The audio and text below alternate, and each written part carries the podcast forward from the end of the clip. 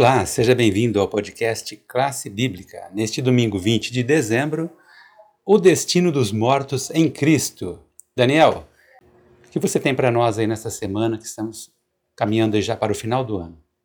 Hoje é domingo, 20 de dezembro, então vamos agora para mais um estudo bíblico. E o título da lição de hoje é O Destino dos Mortos em Cristo. É, no século XVII, um escritor francês chamado Blaise Pascal ele refletiu sobre a condição da humanidade. Para ele, um ponto era muito claro: não importava quanto tempo um ser humano vivesse, e sabendo que naquela época a expectativa de vida era baixa, nem se a vida dessa pessoa fosse boa, né?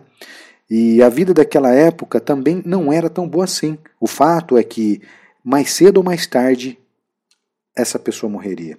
Além disso, o que quer que viesse após a morte seria infinitivamente mais longo do que o curto período de vida aqui na Terra.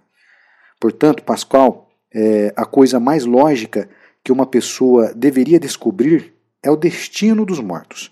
E ele ficou surpreso ao ver as pessoas se preocupando com as coisas como a perda de emprego ou algum insulto imaginário à sua honra, não dando atenção ao que aconteceria depois que morressem, Pascoal tinha razão. E não havia dúvida do motivo pelo qual grande parte da Bíblia é dedicada às promessas reservadas para os que encontram a salvação em Jesus. Promessas relacionadas aos que aguardam o futuro.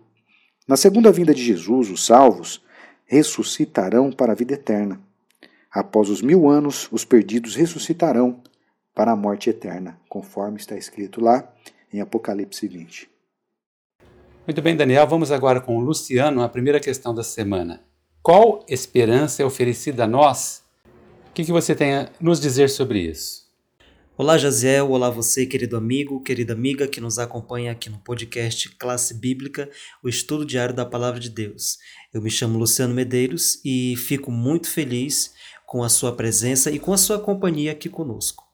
É sempre um grande prazer poder dividir esse momento de estudo tão especial para cada um de nós. E nós iniciamos aí então falando sobre a primeira pergunta, estamos falando aí sobre céu, educação e aprendizado eterno, e a primeira pergunta, ela vai levar em consideração alguns trechos bíblicos, esses trechos aí que o Jazel acabou de citar, e a pergunta é: qual esperança é oferecida a nós? Muito simples, porque se nós lermos todos esses trechos, nós vamos chegar em um denominador comum e entender que a esperança da ressurreição e da vida eterna com Cristo é a nossa grande esperança oferecida.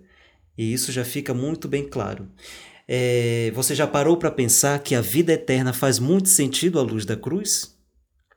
Na realidade, a luz da cruz nada mais faz sentido senão a vida eterna. E isso é muito óbvio, né? Porque se a gente pensa a respeito, a respeito desse momento, qual teria sido o propósito de Deus, o propósito do Criador, aquele que fez o universo, em que vivemos e que, nos momen e que no momento é, atualmente o que a gente existe? Ao encarnar em um corpo humano e morrer nesse corpo, se o nosso destino fosse apenas morrer e apodrecer como animais atropelados à beira da estrada, você já parou para pensar nisso?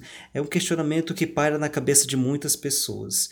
E aí, justamente por esta razão, o Novo Testamento ele inclui muitas promessas de vida eterna.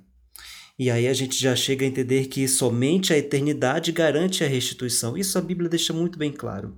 É, e nenhum bilhão de anos de bons momentos compensaria os momentos ruins passados aqui.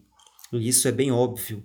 Unicamente a eternidade pode equilibrar todas as coisas e superar infinitamente os sofrimentos e limitações produzidos pela história do pecado.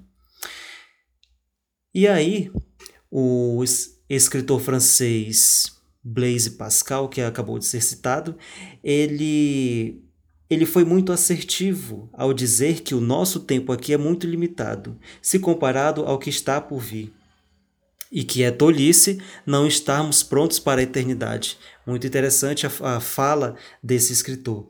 Mas e você? O que você diria a alguém que mostra completa indiferença à questão da eternidade? Como ajudar essa pessoa a perceber que essa posição ela é absurda? Pense nisso. Tenha um excelente domingo. A gente se vê na terça-feira. Um grande abraço.